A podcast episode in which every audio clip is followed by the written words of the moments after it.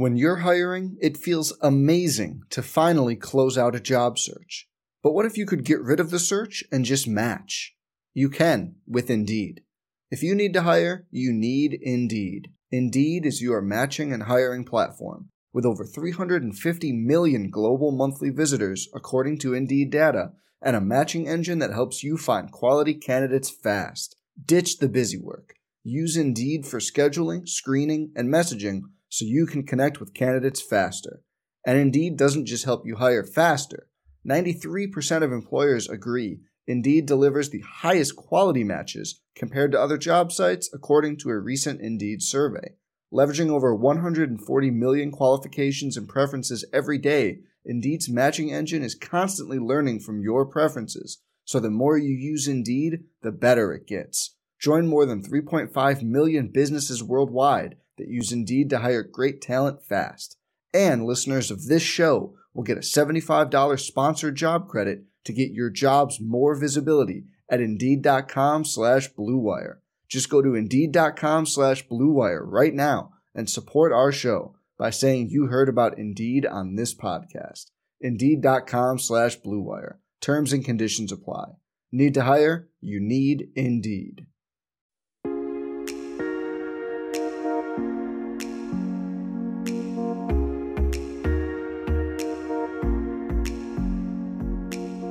Welcome into a brand new season of the Beyond the Hill podcast powered by PNC Bank. PNC Bank helps you take control of your finances with features like low cash mode. See how they can make a difference for the Western Kentucky University community at pnc.com slash virtual wallet. I'm your host, Tyler Eaton. Thank you for joining us. If you missed last week's podcast featuring WKU football defensive back Kendrick Simpkins, you can find that in all past and future editions of the Beyond the Hill podcast at wkusports.com slash podcast or on your favorite streaming platform, including Apple Podcasts, Spotify, Google Play, and Stitcher. This week, we're joined by one of the early stars of the young WKU football season. This episode's guest is Lady Topper golfer Catie Craig. Coming into the season as the reigning Conference USA champ, Craig and the Lady Toppers just claimed their first individual and team wins of the season. In our interview, we talk about that tournament where the Lady Toppers came out on top by a wide margin, and Craig's main competition right behind her in second was teammate Sarah Arnold. We also talk about her progression last year as she climbed the ranks to the top of Conference USA and we even dive into a bit of a sibling rivalry going on in the Craig family. Without further ado, let's go beyond the hill with Lady Topper golfer Catie Craig. Catie, it's a very easy starting point for me when it comes to this interview because you and the Lady Toppers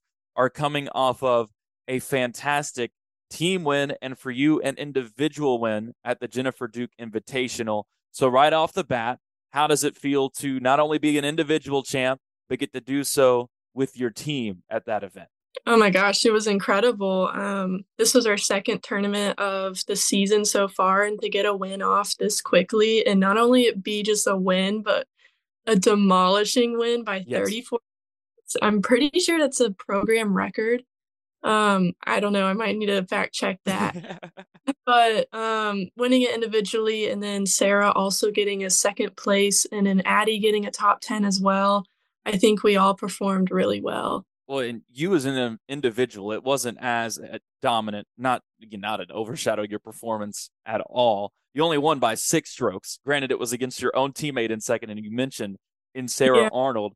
I wasn't going to throw out the team margin. I was really interested to see if you would throw that in your answer there, and I'm super happy you did because, like you said, I mean, 34 shots is crazy. Were you guys just playing that well as a team? I mean, walk me through what happened to where we come away from this with, like you said, what might be a a team record for margin of victory in a tournament. Yeah, um, I actually didn't know we were in the league because I never checked leaderboards. Um, and after the first round, we were still uh, the first two rounds, excuse me, we were mm-hmm. up by a lot of strokes. And we knew coming in, like our main competition would be probably Xavier or FIU. But I feel like as a team, we we're overachievers. We've been practicing extra hours. We've been doing very efficient practices and practicing for the future tournament. So we came in very confident in all of our games, and I think we were able to just show. Now, one thing that I've noticed under coach Adam Gary, and it's really been a theme over the past few years, is that you guys tend to start the season off strong. There's not really a lag period once the season begins for you guys to settle in. What do you think allows you all to get into a season? Like you said, this was just the second tournament of the year and really get into that groove really, really quickly to be able to have success early on, as we've seen over the last few years? Yeah, I think um, mainly it comes from just our strength of our team in terms of bonding and being really good friends with each other. Um, our team captain, Sarah, had a team meeting with us before season even started, just voluntarily, and we made team goals. Where one of our team goals was to never be satisfied. So having that in our mind just helped us keep grind, keep grinding, and to start off strong. Now to go back to the summer, I'll let I'll let you dive into it a lot, but you got to play a lot of golf this summer and you had some really awesome opportunities to play on some big stages and for an amateur, the biggest stage this past summer. Yes, um, that was the first time I ever qualified for the U.S. Women's AM. It's something I've been trying to qualify for for I think four years now. So to finally squeeze in, um, I came in there with low expectations, just wanting to get to match play. Um, it was out in California. I've never even played in California. So I didn't know what to expect. But when I got there, I just trusted what the practice I put. And yeah. So walk me through the progression for you last year because it obviously ended with a bang. And being the Conference USA individual champion, you get to go play at the NCAA regional, play pretty well though there. I know that you always want to play better. But it was yeah. quite the year for you when you look at how it started versus how it finished for you as Conference USA champion. What do you attest that improvement and the progression that we saw from you throughout the year to? Um, I feel like I've just hit a maturity level in my swing. I'm not really doing many swing changes. I've I mean in golf it takes years and years to really dial in your swing. I think I'm at a point where it's just a low maintenance, just tiny tweaks here and there.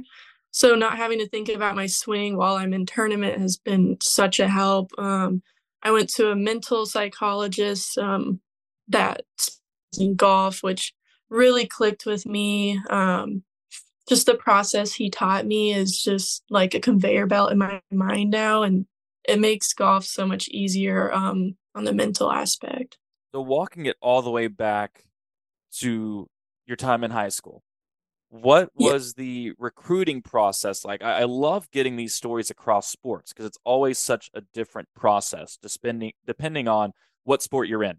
So, what did it look like in terms of Adam Gary reaching out to you and you ultimately deciding to come play golf on the hill? Yeah, so Adam was actually the last person who ever talked to me when I was getting recruited, or at least before I committed. Mm-hmm. Um, I was looking I wasn't really a fan of the Power Fives. Um, it's just that big of a school. I wasn't sure if I wanted to do that. So I was looking at some mid majors like Georgia Southern, even some really high level D2s.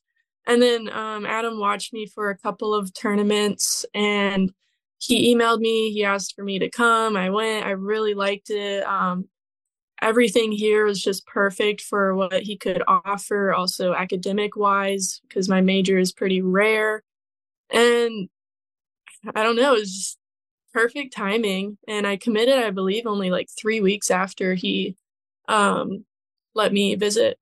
Well, the other thing with you is that you are not the only good golfer in your family. There's some high level golf in the Craig yeah. family, especially. I, how much competition is there we got to see you guys, you know, face off uh, semi head to head, you and your sister. So, how much competition is there when you guys are you guys comparing like your scores from each tournament, or, or how does that dynamic work? Um, yeah, we the whole summer to stay in a competitive mode, we'd have weekly little competitions, and at the end of the week, whoever won the most, we'd get gummy bears or just candy or fun stuff, no money, and, and um, while we are competitive, we're very supportive of each other. Like our goal going into the USAM qualifier, I was like, all right, just one of us needs to make it. Right. If if one of if both of us can't, just one of us. And so I, I made it. Unfortunately, Caroline missed out by just a few strokes, but we she's really supportive.